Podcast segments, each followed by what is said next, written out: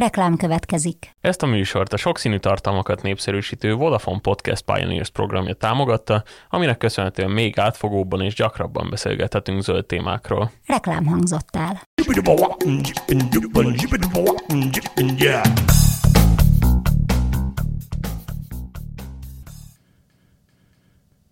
Megújuló, zöld, alternatív és fosszilis energiaforrások olyan kifejezések, melyekkel nap mint a találkozhat az ember, de pontosan mit is takarnak. Ez a Zöldövezet a 24.hu környezet és természetvédelmi podcastja Nagy Nikolettával és Lugosi Péterrel, az előző kérdés megválaszolásában pedig Perger András, a Greenpeace klíma és energia kampány felelőse fog segíteni nekünk, akit üdvözlünk a stúdióban. Jó napot kívánok! Akkor kezdjük az utolsó kifejezéssel, ez a fosszilis energiahordozók. Ezek pontosan mik is, és miért jelentenek problémát?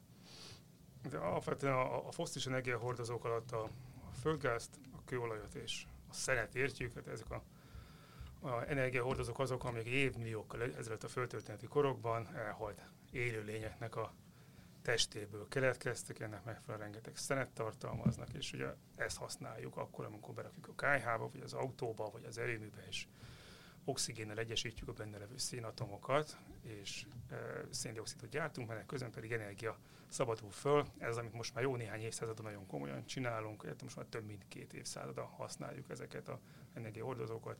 Sajnos változatlanul igen nagy mennyiségben.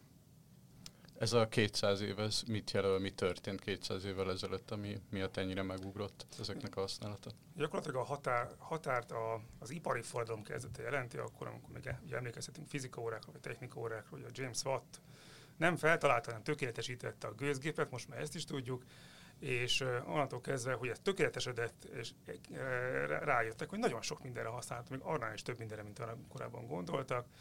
Ugye a gépek működtetésén kezdve a közlekedésen át nagyon sokféle területen, szárazföldi és tengeri közlekedés, és a többi, és a többi, akkor ez jó ötletnek tűnt. Elkezdték lapátolni a szenet a, a különböző kohokba, meg a különböző kazánokba és egyéb létesítményekbe, ami aztán meghozta az emberiség étvágyát, és újabb és újabb energiahordozókat, energiaforrásokat keresett, és sajnos az első időben inkább olyanokat találtam, amelyek ugyanazt csinálják, ugyanazt kell csinálni, el kell őket égetni, ami azzal jár, hogy a a szenet azt elégetjük, széndiokszid keletkezik belőle, és azt kipöfögjük a levegőbe. És ez ilyen nagyon sokáig nem okozott problémát, legalábbis a problémákat is okozott, nem foglalkoztak vele.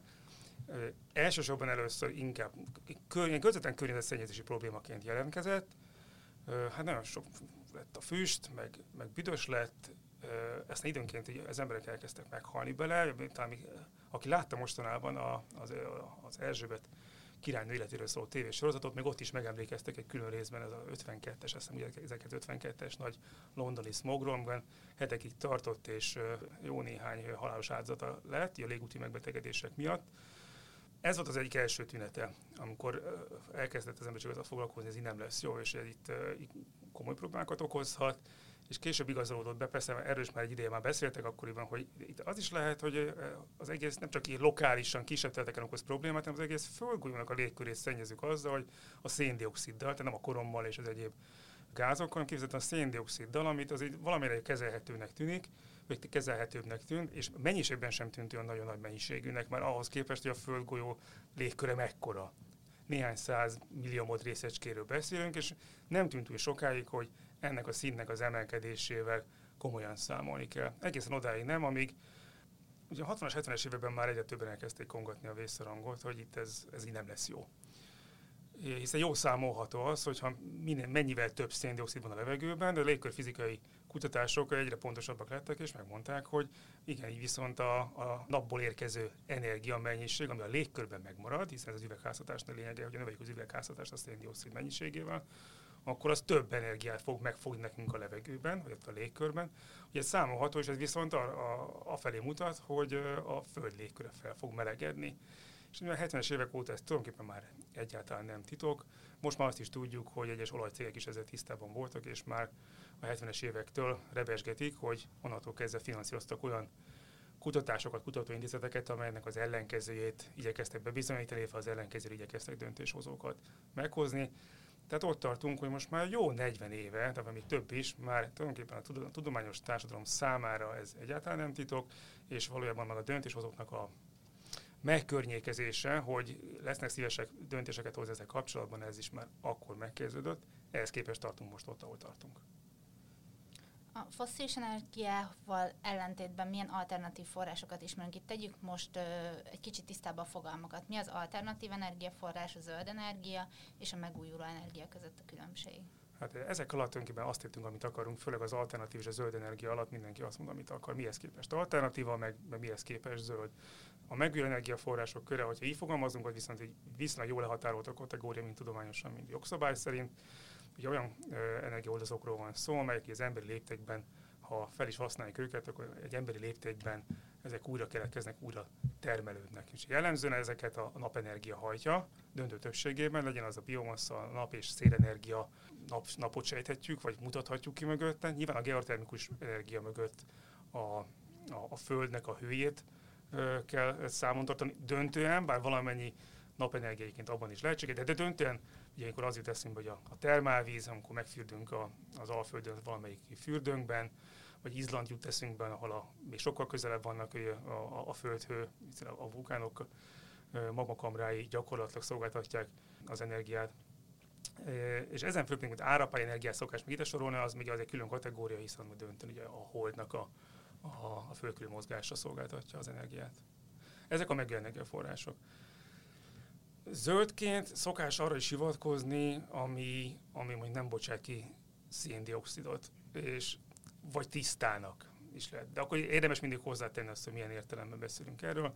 Nyilván most a, ne kerülgessük a, a, a forrókását, a, a nukleáris energia pártolói szokták a, az atomenergiát a tiszta energiahordozók közé sorolni, de jellemzően inkább a karbonsemleges, vagy széndiokszidmentes energiahordozókról beszélünk, akkor ott nem lehet vita, mert az teljesen egyértelmű, hogy vannak energiahordozók, amelyek források, amelyek a felhasználás során effektíve így közvetlenül nem járnak széndiokszid kibocsátással, nem a teljes életciklusról beszélek, az egy másik kérdés, de amikor a szélkeréknek a forog a lapátja, vagy a, a reaktorban hasadnak a, az atomok, akkor széndiokszid nem keletkezik, így a karbonsemlegesség címkezeknek jár.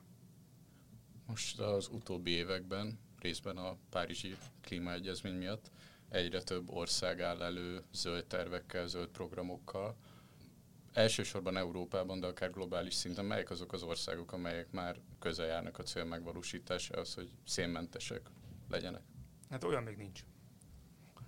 Ezen azon is, azt is értetjük, hogy mit értünk az alatt, hogy közel.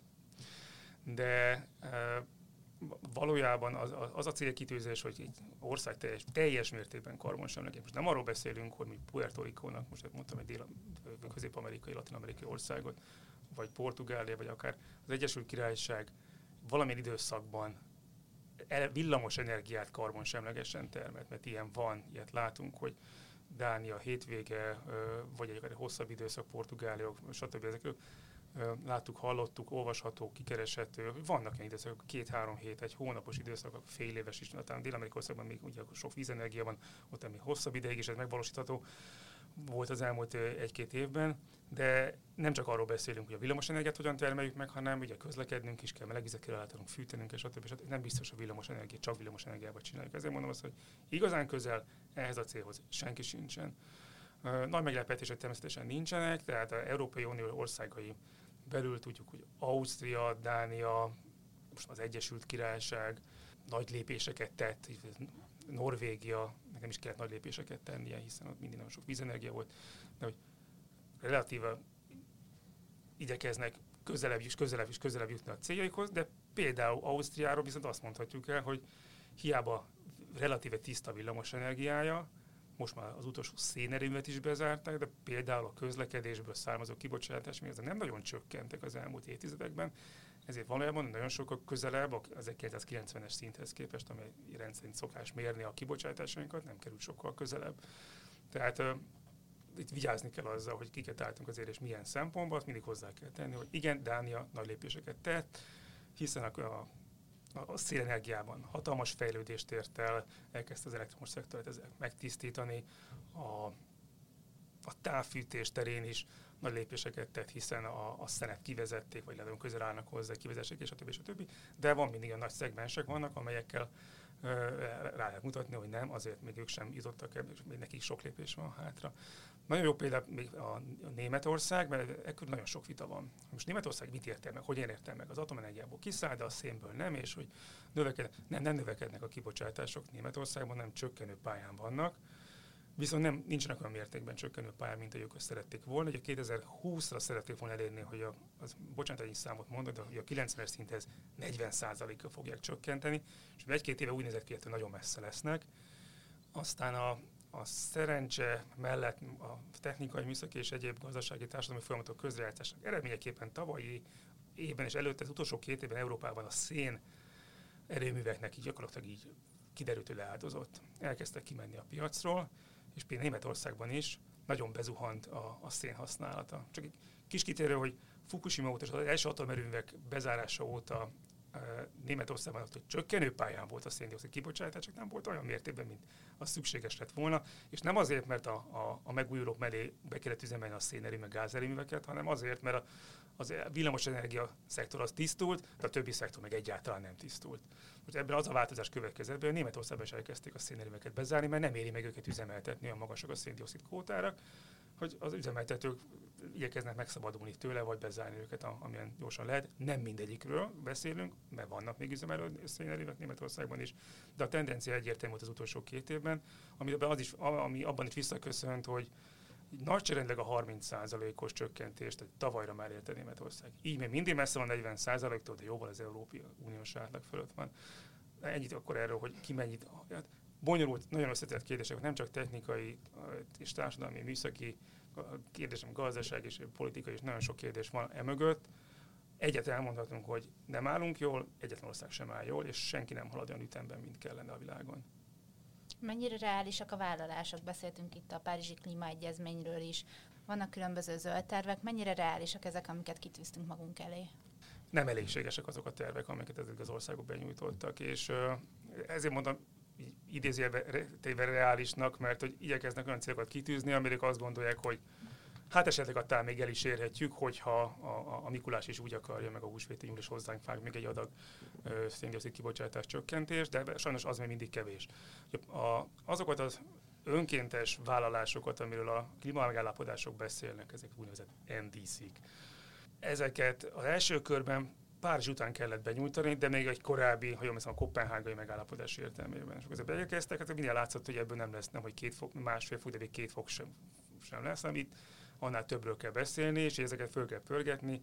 2020-ig kellene ezeket benyújtani, amelyeknek meg illene tükrözni a legalább a két fokos vállás, de elsősorban a másfél fokos vállás kellene tükrözniük. Értve ez alatt, hogy a földhőmérsékletet egy maximum másfél fokig engedjük felmelegedni. Nem nagyon csorolnak be ezek a vállalások, pedig már be kellett volna érkezni öntetőségben. 5-6 ország adta be, és jellemzően olyanok, mint ilyen csendes óceáni kis szigetekről beszélünk, amelyek viszont nagyon is érintettek ebben a klímaváltozás nevű dologban, hiszen őket fenyegeti elsősorban az a, a klímaváltozás, hogy a, a, a tengerszint emelkedésével gyakorlatilag eltünteti őket a föld felszínéről és a térképekről.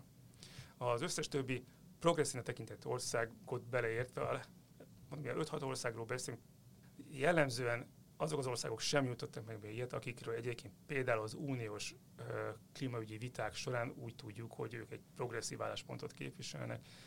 Nem nagyon csalódnak sajnos ezek a vállalások. Szokták mondani, hogy a válságok nem kedveznek az innovációnak. Vannak valami előrejelzések arra, hogy a koronavírus járvány, illetve az abból eredeztethető válság az milyen hatással lehet az energiaszektorra? Annyit látunk, hogy nem volt nagy meglepetés, hogy a, a, a válság miatt visszaesett gazdasági termelés és közlekedés, forgalomcsökkenés miatt az energiaigény az jelentős mértékben visszaesett a világon mindenhol, és ebből kalkulálható, hogy mekkora széndiokszid kibocsátás csökkenésre számíthatunk idén.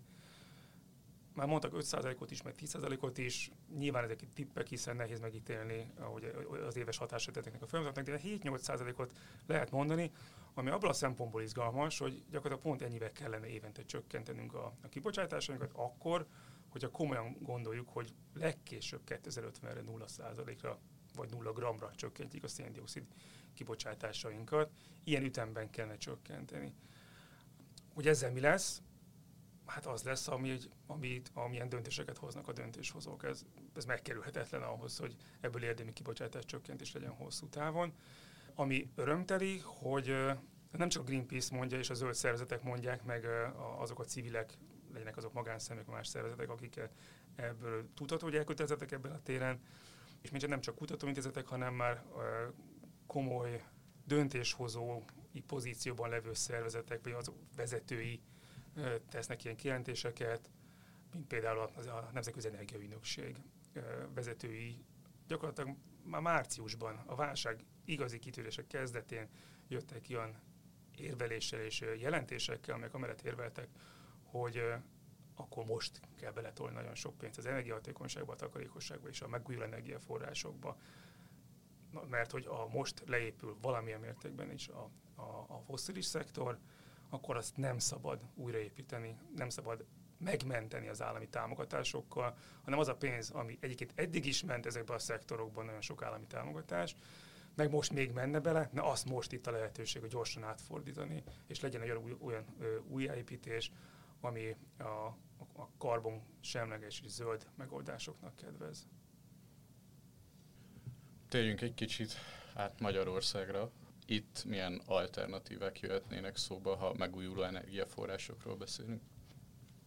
Gyakorlatilag azt, azt kell ilyenkor érteni, amikor ezekről a kérdésekről beszélünk, hogy, hogy a kibocsátás csökkentésnek, ergo az energiafelhasználás csökkentésének nincsen alternatívája, sehol sem.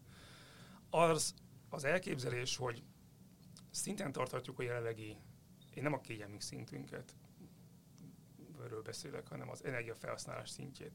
Csak keresünk másmilyen technológiákat.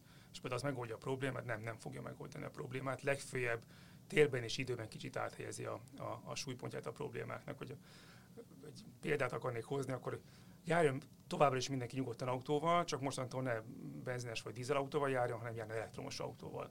Akkor, és tegyük fel, még az elektromos szektort is átalakítjuk, hogy nem lesz széndiokszid kibocsátásba, az nagyszerű, csak közben ugye rengeteg bányát kell majd nyitnunk, meg keresnünk újabb és újabb helyeket, ahonnan lítiumot és egyéb fémeket tudunk bányászni, és akkor azzal merítjük ki a Földnek a, a, az erőforrásait, meg okozunk borzasztó környezeti károkat. Ez így nem fog menni.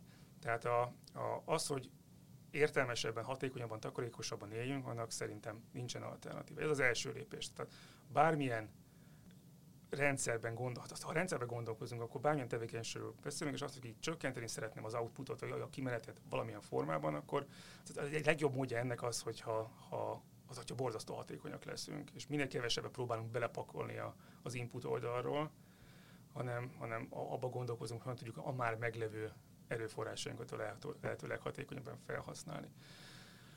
A következő szintjének a kérdésnek az energiáról beszélünk, hogy jó, és akkor az energia szintet azt milyen forrásból ö, szeretnénk kielégíteni. Most a Magyarországon azt tudjuk, hogy a potenciál, például a napenergiában nagy. Ez nem újság, és azt is tudjuk, hogy egyébként hogy sokkal magasabb, mint olyan országban, ahol Magyarországnál sokkal nagyobb arányban használnak már napenergiát, mint Németországról beszéltünk, vagy Skóciáról is beszéltünk, ott aztán tényleg kevesebb, lényegesen kevesebbet süt a nap, mint Magyarországon. Az, az örömhír, hogy ez elindult ez a folyamat Magyarországon, régóta várunk rá, de az utolsó három-négy évben elindult, és hát reméljük, hogy egy ilyen exponenciális görbe mentén fog ez növekedni a, én azt gondolom, hogy a kormányzati célkitűzések azok ebben a tekintetben legalábbis féloldalasan, de jók, tehát azt, hogy az erőművi szektort igyekeznek fejleszteni, és erre, ennek igyekeznek kereteket adni, az, az örömteli. Ha az ütemet tudják is tartani, ugye arról beszélünk, hogy a jelenlegi nagyjából 1000 megawattnyi napenergia, napenergiás, napenergiás kapacitás van a rendszerben, és ezt szeretnék a hétszeresre növelni 2030-ig. Azt gondolom ez jó csak mellette a lakossági szektor is jobban kellene figyelni. Ott olyan típusú konfliktusok békét nem lesznek, hogy szántott földre vagy, vagy erdőhelyére kéne rakni napelemeket, vagy, vagy hova. Ott vannak a háztetők, és azokat ugye eddig csak a, arra használjuk, hogy mostanában arra használjuk, hogy a víz lefolyjon róla, és ne a ház, házunkba essen bele. Na, arra lehet használni napelemet minden különösebb ö, probléma nélkül Nyilván a költsége van, nyilván rendszerigényei vannak, hálózatigényei vannak, ezeket nyilván foglalkozni kell, de itt nagyon nagy lépéseket lehetne még itt is tenni, és ezért kérjük, hogy ezt igyekezzenek áramvonalasítani a lakosság számára. Azt gondolom, hogy például az áfa ezeknek a rendszereknek lehetne csökkenteni. Itt ilyen kibocsátást akarunk gyorsan csökkenteni, esetleg még rezsit is akarunk csökkenteni, amire akarnánk, akkor a, a háztartási napelemek egy nagyon jó eszköz erre, és ez azt gondolom, egy csomó támogatást még lehetne nyújtani, nem is feltétlenül forintban, cashben kell odaadni az embereknek, csak egy-két intézkedést kellene hozni, ami, ami, ami megtérő beruházást tenne az országnak. Van erre most valami támogatás egyébként? Tehát, hogyha én szeretnék napelemet, vagy tegyük fel bármilyen másik megújuló energiát felhasználni otthon, akkor erre kapok valamilyen támogatást jelenleg? Egyébként igen, tehát még cash is jár tulajdonképpen mellé. Ezt úgy kell érteni, hogy az MFB-n keresztül lehet 0%-os hitelt igényelni, ami azt jelenti, hogy az ország közésű részére a keret már kimerült, tehát a Pest megyei Budapestre már nem, de az ország többi részére még ez igényelhető, és azt jelenti, hogy gyakorlatilag egy olyan rendszert lehet belőni, ami mentén a, a, a következő mondjuk 10 évben egy tízes futamidő mellett nem a villanyszámlát kell fizetni, hanem a hiteltörlesztés viszont kamatmentesen. Gyakorlatilag akkor egy, mondjuk így egy nulla forintból ezt nyilván kell beszélni a, a, a kivitelezővel, a bankos, stb. stb. mert lehet, hogy vannak olyan költségek megjelennek az egész folyamatban, amit az effektíve ki kell fizetni, és nem is igazán készpénzben jelenik meg ez a dolog, de összességében az, hogy nem 7-8-9 százalékos mondjuk, nem tudom milyen százaléka most a, a személyi hiteleknek, de ilyen hitelre venné föl valaki, mellesleg szerintem meg amellett is megérni. Nagyságban másfél millió forintos államfogyasztást függően másfél-két millió forintos beruházásokról beszélünk, ami nem kevés pénz, de mondjuk egy, egy, egy, egy, például egy új építési ingatlan bekerülési költségénél, hát amilyen árak vannak ma már 5 százalék, 8 százalék, igazán nem egy, tehát még hozzá, még rá lehet egy kicsit rakni. Ha ez emelé egy 0 százalékos hitelt még föl lehet venni, én azt gondolom mindenkinek érdemes ezen elgondolkodni, amíg van, de ezen kívül is mi megtérő beruházásra beszélünk. Nyilván, hogyha kamatos hitelt vesz fel az ember, akkor kicsivel lassabban fog megtérülni. Most ezen kívül, ami Magyarországon komoly potenciál rendelkező a napon kívül, az a geotermia, nem feltétlenül áramtermelésre, de a hő felhasználás tekintetében mindenképpen. Ott persze az nem feltétlenül háztai beruházás, de egy földhős fűtésben azért érdemes gondolkozni. Annyit tudok is zárjába javasolni, bár nem vagyok épületgépészmérnök, de azért egy épületgépészmérnököt illik megkeresni a méretezés miatt, nehogy az legyen, hogy túlméretezett a rendszer, vagy alulméretezett a rendszer, mert akkor utána már problémákkal lehet szembesülni, hogy kiegészítő beruházások. Sajnos már láttam ilyet. Sajnos ez nem olyan egyszerű, mint a, a gázos fűtés, a gázos ránéz a tervekre, és megmondja, mekkora akar és hány radiátor, és általában jól el szokták találni. Ez egy kicsit komolyabb, és ez a beruházás tekintetében ott azért már lényegesen nagyobb költség. Ha nem háztartási szinten gondolkozunk, akkor nyilván a biomassa az, az most is használjuk, kicsit úgy tűnik már Magyarországon túl is használjuk a biomasszát, legalábbis egészségtelen magas az aránya a megújuló mixben, tehát egy gyakorlatilag egy ilyen 70%-os nagyságrendileg az aránya, és nem, és nem igazán fenntartható módon használjuk jelenleg Magyarországon a biomasszát, ez egy legnagyobb problémája. Tehát, hogyha túl használjuk a megjelenő energiaforrásokat, hogyha erdőket írtunk azért, hogy utána régi e, rossz hatásfokú erőműveket tápláljunk velük, az nem jó megoldás. Ha a mezőgazdasági erdészeti hulladékról beszélünk, amit nem szállítanak messzire, és nagy hatásfokú tüzelőberendezésekben égetjük el, akkor az sokkal jobb. Hát nyilván e felé kellene menni és egyéb mezőgazdasági hulladékokról is beszélhetünk még ugye a, a biogáztermelés és stb., amit a jelenlegi földgázrendszerbe is be lehetne táplálni, be lehet táplálni. Ezek nem versenyképesek például a napenergiával, ami nap és a szélenergiával, amelyek jelenleg a legversenyképesebbek, tehát ezeknek megfelelő támogatási rendszert kell egyelőre melléjük tenni, hogy például biomasszás beruházásokból villamos energiatermelő létesítményt lehessen létrehozni. Na most akkor ha szélről beszéltünk, azt direkt a végére hagytam, mert ez arról muszáj beszélni. Magyarország tudjuk nem egy szél nagy hatalom, tehát nyilván a, a balti tenger partja levő országok szerencsésebb helyzetben vannak, sőt, még Ausztria is szerencsésebb, kedvezőbb helyzetben van, de az nem azt jelenti, hogy Magyarországon nincsen olyan potenciál, amit gazdaságosan ki lehetne használni, és ezért nagyon fájdalmas az, ami Magyarországon történik most már 10-14 éve, ahogy vesszük, ugye 2006 körül adták ki az utolsó engedélyeket a szélerőművekre, Magyar, új szélerőműre Magyarországon, és 2010 óta egy sem épülhetett meg ennek megfelelően, sőt 2016 óta nem is érdemes engedélyezési folyamatba kezdeni, mert a jogszabályokat úgy alakították, hogy de facto be vannak tiltva, még hogyha jog, jog szerint esetleg lehetne találni valamilyen utat, módot, hogy mégis engedélyezzék, de valójában nem lehetséges, hiszen olyan mértékben vannak ezek körbevásározva, hogy, hogy épeszű befektető nem fog bele. Vannak ilyen rókafogta csuka jellegű részletei is ennek, és egy olyan szabályozások is, hogy telepés határtól 12 km-en belül nem lehet új szélerőmű, már pedig akkor nincs ilyen pontja Magyarországon, hova lehetne szélerőmet telepíteni. És ennek az a legnagyobb problémám ezzel, hogy ez mindmáig bármiféle szakmai érrendszert a kormányzat mögé állított volna, hogy ez miért így van. Hallunk időnként ezt azt, hogy szerintünk a napenergia versenyképesebb, és mi ezért a napenergiát pártoljuk. Jó, ez lehet, de egyrészt ne olyan számok alapján gondolkozunk, hogy tíz évvel ezelőtt mi volt, mert azóta nem csak a napenergia fejlődött, hanem a szélenergia is fejlődött, másfelől pedig szerintem nem az államnak a, fe, a dolga feltétlenül ezt eldönteni, hogy ki milyen technológiai erőművet építhet, ha megülő energiaforrásokról beszélünk. Az, hogy korlátozni igyekszik, az egyfelől érthető, hiszen van egy támogatási igény, van valami keret, amit erre rá kíván szánni a magyar állam, és akkor ebben igyekszik a leghatékonyabb forrásokat, a leghatékonyabb technológiákat előnyt biztosítani, az még nem feltétlenül baj, de ezt miért nem beruházási úton, vagy az ajánlattételi úton dönti, döntik el. Van az úgynevezett metár rendszer, most végre elindult, ebben lehet ajánlatot tenni, bizonyos mennyiségű energiára vonatkozóan írnak ki pályázatokat, jó néhány éve zajlik már az uniós országban ez a folyamat, Magyarországon ezt metárnak hívják, és jönnek a ajánlattevők és, és ajánlatokat tesznek, hogy ő ilyen mennyiségű megülős energiát, szél, nap és egyéb technológiát tudna előállítani, ilyen és ilyen beke, költsége, költségáron. Ezt nálunk is lehet így csinálni, és akkor menet közben kialakul, hogy akkor melyik tetszik, melyik nem tetszik. Az eredmény az lett, nyugat-európai országokról beszélünk, hogy látványosan, rohamosan csökkentek a költségek, egy 100 euró per megawattórás költségről lementek 30-40 euró per megawattórás költségszintre ezek a támogatások, és nálunk is ez hasonló tendenciát kellene, hogy befussanak nyilván, és technológia függetlenül, tehát olyan értem, hogy, a, hogy azt a költségesést, amit látunk például Németországban, az nálunk is bekövetkezne minden napenergia, mind a szélenergia tekintetében, de ma széllel nem is lehet indulni ezeken a pályázatokon pedig ezt rá lehetne bízni a, a, a befektetőkre, és azt gondolom, hogy mi a technikai potenciál van, műszaki potenciál megvan erre, a gazdasági potenciál is van mögötte, csak ezt hagyni kéne, bebizonyosodjon, de jelenleg sajnos ez Magyarországra, ez még mindig vár, hogy ez bekövetkezhessen. Hogy néz ki itthon most az energiamix, és hogyha a kormánynak a vállalásai megvalósulnak, akkor hogy fog kinézni, nem tudom, 10-15 év múlva? Magyarország abban a szempontból különleges országnak számít, hogy Magyarország nem az olaj szokott a legfontosabb energiahordozó lenni, mert a világon általában az olaj legfontosabb, nálunk a földgáz.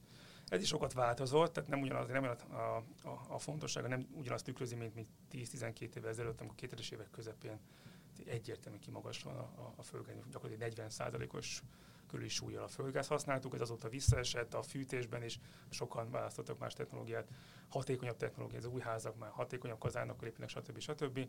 De nem feltétlenül csak földgázos házak épültek, és a villamosenergia termelésben is lényegesen kisebb súlyjal használunk most földgázt. Az gyakorlatilag Magyarországon is a foszilis energiahordozók, a földgáz és a, a kőolaj, és valamennyire még a szén is, illetve a lignit, az még mindig egy többséget tesznek ki, tehát a foszilis források még mindig többséget tesznek ki, és akkor most meg így gyorsan lehatárolom magam, tehát, hogy nem csak az elektromos energiáról beszélünk, hogy Magyarország energia, teljes energiaellátásáról beszélünk.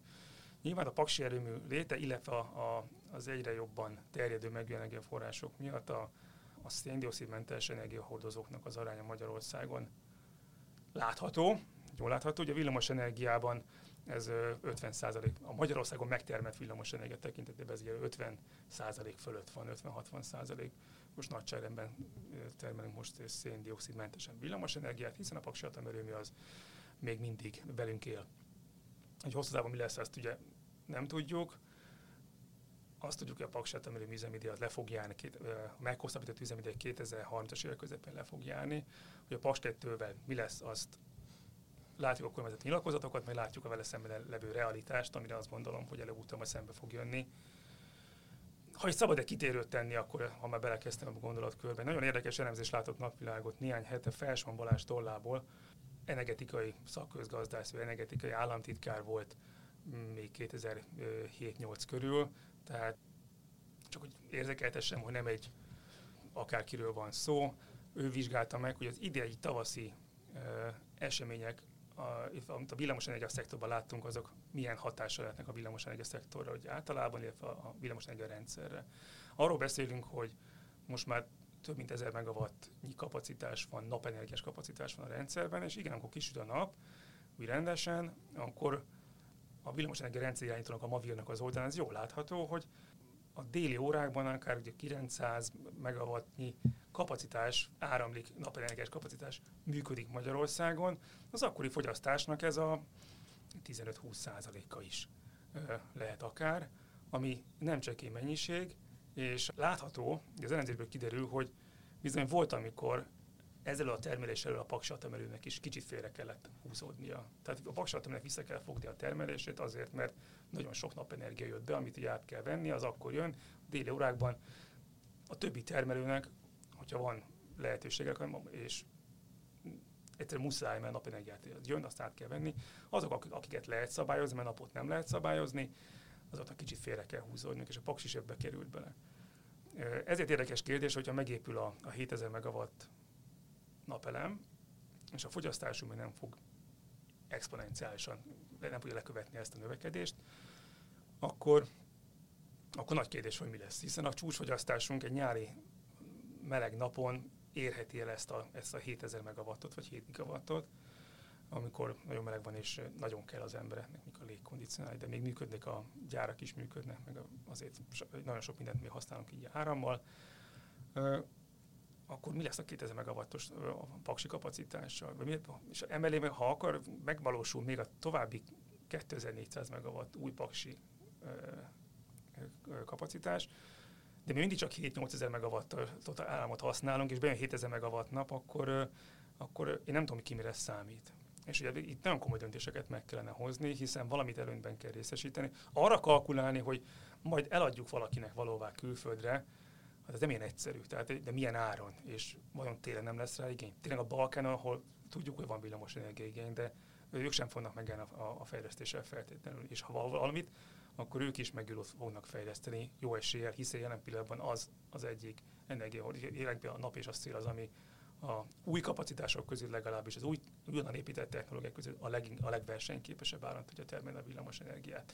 Ezt nem én mondom, hanem ez látszik. Tehát ez meg kell nézni a számokat, és mert le, lehet sokat mindent mondani, hogy a Greenpeace csak azért mondja, hogy nem. Egyszerűen ez van. A legolcsóbb, és bocsánat, nemzetközi energiaügynökségnek az elemzésében ez van benne. Azért épül a megújuló, mert ez a legolcsóbb. Na most arra számítani, hogy majd 2030-32 körül, amikor dübörög a Paks 1 és Paks 2, és mellette felépül a, a napenergia a 7000 megawattal, és a fogyasztásunk mindig csak 7-8000 megawatt lesz, és akkor itt fogunk állni 12 ezer megawattnyi kapacitással, majd eladjuk milyen áron. Mert lehet, hogy negatív áron el fog kelni. De azért, mert ne építsünk több ezer milliárd forintért rugalmatlan termelő kapacitásokat, hogy utána még nekünk kelljen fizetni azt, hogy valaki átvegye ezt az áramot, hiszen amikor kifizettük a bekerülési költségét, és mondom, mi fizetjük a, a, a kamatokat, és a többi, és a többi, akkor nekünk olyan erőművek kellenek, amelyek versenyképes áram tudnak termelni. Ezért mondom, hogy nem látjuk, hogy mi lesz a jövőben. Az, ami biztosnak tűnik, hogyha Magyarország azzal, hogy a napenergia mellett teszi le a voksát, az egy jó döntés hozott, mert a villamosenergia verseny termelés versenyképessége jelen pillanatban nagyon úgy néz ki, hogy csak a megújulókkal javítható, másmilyen technológiákkal nem. Ez nyilván sok kérdést felvet, és sokféle döntést meg kell hozni, de például az atomenergiás fejlesztések kapcsán el kell gondolkozni ezeknek a létjogosultságán, és nem csak Magyarországon, hanem ha vannak még esetleg olyan országok itt az Európai Unión belül, akik ezek ilyesmi gondolkoznak, akkor nekik is ezen el kell gondolkozni, mert a, val, nagyon valószínű, hogy a jövő villamos energiarendszer nem úgy fog kinézni, mint mint nézett ki tíz évvel ezelőtt a megújulók ellen és a, az atomenergia mellett az szokott a legnagyobb érve lenni, hogy a megújulók labilis energiaforrások. Még egyelőre nem tudunk annyit tárolni, amennyi biztosan fedezné az országnak az energiaigényét. Ez még mindig így van? A jövőben ez változhat, vagy hogyan, hogyan működnek itt a tendenciák? A tendenciák azok úgy néznek ki, hogy az egész Európai Unió megújulók felé halad. Tehát a, a villamosenergia szektorban pénzt befektetnek egy évben az unió országaiban, annak a 70-80 százalék, inkább a 80 százalék körül összeg az a megújuló energiaforrásokban megy döntően a szélbe és a napba. Ez persze csomó kérdés felvet, és nem kerülhető meg majd azt, hogy, a, hogy igen összegek menjenek a, a, a, a rendszer fejlesztésébe, amire nem csak nemzet szinten, nemzetállami szinten van szükség, hogy tudja kezelni a megújulóból fakadó technológiai helyzeteket. Többek között azt, hogy, hogy rugalmatlanul termel, tehát vagy termel időnként nagyon sokat termel, időnként nagyon keveset termel, földrajzilag lehet, hogy behatárolt helyen van a termelés, miközben a felhasználás egy másik helyen van. Például Németország az egyik legjobb példa, hogy Észak-Németországban van a széltermelés, de az ipari zónák azok délre vannak, tehát emiatt a nemzetállami szinten is kell fejlesztéseket végrehajtani, de a legjobb az együttműködés növelése az ilyen típusú ö, ö, problémák kezelésére. Tehát, hogyha minimum regionális szinten, inkább uniós szinten kell ebben gondolkodni, és amikor az Európai Bizottság afelé tolja az uniós országokat, hogy egységes piacot hozzanak létre, és ennek a fizikai feltételeit is teremtse meg, például a villamos energiapiacán, akkor szerintem jó döntést, ez, ez egy jó döntés, mert a stabilitást és az ellátás biztonságát az ez nagy mértékben segíti. Nem csak, versenyképességi szempontból halljuk ezt legtöbbször, hogy ez ezért fontos, hogy a piac az valóban szabad legyen, és szabadon lehessen kereskedni az elektronokkal is, akár Portugáliától egészen Lengyelországig, vagy Finnországig, de ugye ennek ellátás biztonsági következményei is vannak, és pozitív következményei. Ez az egyik. A másik, hogy azt nem szabad elhallgatni, hogy a tárolásra szükség van és szükség lesz, és hogy itt vannak még technológiai kihívások. Nagy mértékben javultak, például a költségi oldalról a, a tárolási ö, ö, feltételek, tehát egyre olcsóbbá válnak a, a tárolóeszközök. Egyre nem vagyok meggyőződve róla, bár nem a szakterületem, hogy a kémiai tárolásnak ez a jelenlegi technológia, ez hosszú távon ez lesz az üdvözítő megoldás, hogy igyekszünk még több pénzt belerakni a kutatásfejlesztésbe, és akkor lítiumos akkumulátorok majd egyik olyan méretűek lesznek, és olyan hatékonyak lesznek, hogy nagyon nagy költséghatékonysággal lehet majd őket használni. Tárlás. Napi szinten már ipari mértékben lehet használni a tárlás, az biztos, tehát ilyen, ilyen több száz megawattos nagyságrendű tárolókapacitások létesültek már a, a világ jó pár pontján. Magyarországon is van egyébként már pilot projekt erre már indult, hogy, hogy ezt Magyarországon is megnézzék, és tudom, hogy tudjuk, hogy a villamosenergia termelésben érdekelt szervezetek cégek gondolkoznak ezen Magyarországon, vizsgálják ezeknek a lehetőségét, de hosszú távon nem biztos, hogy lesz a megoldás. És egyik nagy kérdés, hogy azt meg lehet-e oldani valahogy, hogy a nyáron megtermel sok napenergiát, illetve mondjuk így learatott sok napenergiát át lehetett tolni esetleg úgy, hogy télen, ez még télen még a, a, a stifi kategóriája, erről még nem beszélhetünk, és a legüdvözítőbb nyilván ez volna. Az, hogy most megoldjuk, nem, nem oldható meg, viszont azt elvárni technológiát, vagy technológiai csoporttól, hogy most azonnal oldja meg mindenféle problémáját a villamosenergia ez dőresség volna, főleg azért, mert a villamosenergia rendszerekben a változások lassúak, évtizedes mértékűek voltak mindig is. Tehát azt most elvárni, hogy két hét alatt oldjuk meg atomenergiával, napenergiával, úgy költséghatékony legyen, technológia működjön, gazdaság, mindenképpen társadalmi elfogadta. Ilyen nem lesz. A, ami nagy, nagyon fontos, hogy, most nem belépesztélésben mondom, hogy nyitottnak kell lenni ezen a fronton nagyon, mert már holnap sem feltétlenül lesz az igaz, hogy a, a napenergia az jó, vagy az mennyibe kerül. Mert amit két éve láttunk, mennyibe kerül, ma már az nem igaz. És lehet, hogy helyesen gondolkoztak a döntéshozók négy éve bizonyos technológiák esetében, de valamikor rugalmasan kell tudni váltani. És ettől függetlenül persze stratégiai víziónak kell lennie, és afelé, annak mentén kell haladni. Nem feltétlenül baj, hogy nem Magyarország jár az élen, hiszen tudjuk Magyarország minden tekintetben egy, egy követő álláspontra szokott helyezkedni a, a, a mindenféle helyzetéből adódóan. Ugye ez, ez maradt Magyarországon, viszont az nagyon fontos, hogy most tényleg igyekezzünk belépni abban, de többiek beléptek, mert le fogunk maradni. Sőt, már most is le vagyunk maradva. Például az, hogy a szelet nem hasznosítjuk, tehát ez hosszú távon versenyképességi hatásokat vethet föl ezért kellene e felé menni, és drukkolni, és részt venni azokban a folyamatokban, amelyek segítenek megoldani azokat a problémákat, amelyeket nyilván szembe fogunk kerülni. Ha csak egyet mondjuk, egy konfliktust ugye már most látjuk, hogy föl fog vetni a, a napenergia fejlődése Magyarországon. Az, hogy Magyarországon eközben a, a hivatalos kommunikáció mindig az, hogy majd a nap és az atom, a megülők és az atom együtt fogják tudni megoldani a villamosenergia ellátásunkat. Emögé nagyon sok minden egy is oda kell rakni, ezt mégis hogyan tetszik elképzelni, és milyen számokat tetszik mellette gondolni.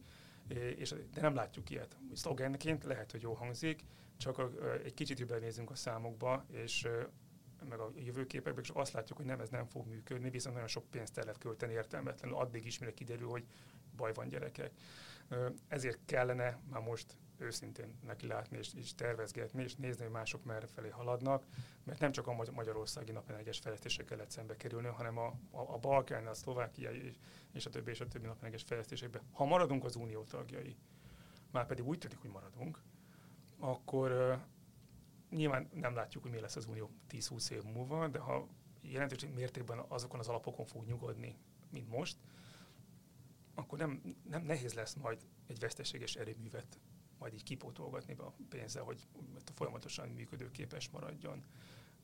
Ez, erre, most sincs lehetőség, és igazán 20 év most sem valószínűleg lenne lehetőség, azon felül, hogy, hogy butaság. Tehát akkor, akkor azt kell csinálni, amit a többiek csinálnak, vagy el kell fogadni, hogy valaki ezt olcsóban meg tudja oldani, és ameddig adja nekünk, és arra afelé kell haladni, hogy akkor, hogy mondjam, ez egy konfliktus a, a mindenkori villamosenergia rendszer irányításnak, illetve a döntéshozatalnak, hogy akkor Magyarországon, nem Magyarországon termelik a villamosenergiát, mert nyilván van egy stratégiai fontossága, hogy, hogy az mindenkor stabil legyen. Csak, de nézzük meg, hogy a, a most mekkora import, villamosenergia import arányban, és ez nem azért van, 30% fölött van az import, és ez nem azért van, mert ne lennénk képesek Magyarországon megtermelni a villamosenergiát, hanem azért van, mert a magyar villamosművek az hát észszerűen jár el, megveszi a piacról, mert olcsóban meg tudja venni, mint a magyarországi termelésbe oldaná meg. Tehát miért, értem az aggályokat, csak ezeket gyakran érzelmi aggályoknak tartom, érvelésnek tartom, hogy amikor arról beszélnek, hogy azért kell ezt meg azt csinálnunk, hogy ez megoldható legyen, mert, mert mi lesz, hogyha elzárják a, a, a, a, határ, a határokon a, a, az elektronoknak a, a forrását. De ez most is megtörténhetne. Gyakorlatilag miért félünk attól, mitől félünk effektíve? Hogyha az Európai Unión belül maradunk, akkor azok a szabályok nem csak azt garantálják, hogy nekünk jogunk van vásárolni külföldről, például villamos energiát, ugyanúgy, hogy gyümölcsjoghurtot is van jogunk vásárolni, hanem nekik is lesz kötelezés, kötelezettségük, hogy ezt a, a, a, az energiát, ezt, amit megvásároltunk, azt leszállítsák. Ugyanúgy, ahogy ma, például Magyarország nagyon sok országnak az élelmi, éle, éléskamrája. Is mondhatnánk, hogy figyeljetek, nem adjuk, mert nekünk kell. Mondhatjuk ezt? Nem mondhatjuk. És miért Magyarországon szerzik be az uborkát? Hát mert olcsóbb, meg szebb, meg jobb. Ugye? És akkor ennek így kell tudnia működni azért hosszú távon is. Befejez ezt a gondolatkört. Én nagyon sok mindent értek a mindenkor magyar energetikai döntéshozatalon, irányításban, viszont azt elvárnám, hogy, hogy egy nagyon rugalmas és egy döntéshozatal legyen, legyen értelmezhető víziója a jövőről, és legyen vitaképes ezekről, és lehessen erről vitázni, és legyenek mögötte az adatok. Ezek, amiket viszont gyakran hiányolunk, hiszen toposzokat hallunk, toposzokban beszélnek, és amikor kérjük az elemzéseket, akkor, akkor kiderül, hogy ezek, hogy ezek nem léteznek. Ez viszont már most is forintokba, dollárokba, euróba, stb. bekerül, és nagyon néz ki, hosszú távon a mostani rossz döntéseink azok még sokkal többe kerülhetnek, és ezeket ezt el kell kerülni, ezeket a helyzeteket. Azt már most látjuk, hogy a klímaváltozás az egyre extrémebb és változékonyabb időjárást hoz. Ez befolyásolja majd a megújulóknak a, a működését, ennek a stabilitását, vagy ennyire azért nem kell drámai változásokra számítani? Ez adaptálódni mindannyiunknak kell mindenféle formában. Figyelemmel kellünk arra, hogy, hogy milyen hatások várhatók. A hőhullámok, a villámárvizek, az asszály, ezek, és lehetne sorolni, ezek mind olyanok, amik nyilván hatással vannak az életre, a társadalomra, a gazdaságra. A gazdaságot belépve abban is, hogy a villamosenergia szektornak is fel kell készülnie, úgy, hogy meg kell nézni például, hogy, a, hogy a, a, az áramvezető rendszerek, tehát a hálózat az, az képes lesz elviselni azokat a szeleket, amelyek majd várhatóan jövőben majd időként lecsapnak, és a nagy kérdés, mire kell, mire, stb. stb.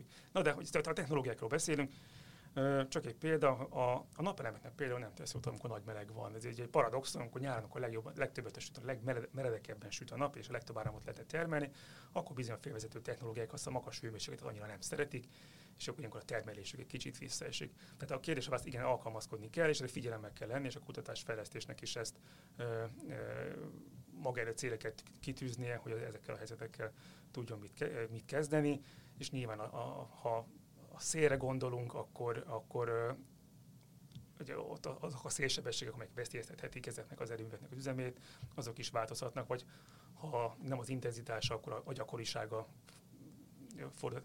Akkor ennek, ennek mentén már a beruházónak is el kell gondolkoznia, stb. És egy csomó minden további kérdést magával von. Ugyanaz vonatkozik a, a, a biomasszára, hogy most arra számolunk, hogy 2037-ben majd lesz egy X petazsúlnyi biomassa Magyarországon. Biztos lesz? Ilyen csapadékviszonyok mellett ez elérhető lesz, és hogy ilyen csapadékviszonyok mellett nem inkább mégis élelmiszer kellene termelni, mert lehet, hogy ott is váltanunk ilyen búza helyett olyan búzát, vagy nem búzát, hanem rost, én nem tudom, ez nem értek, de ott is változtatni kell, előre kell gondolkozni, évtizedes mértékben figyelni kell előre a tendenciákat.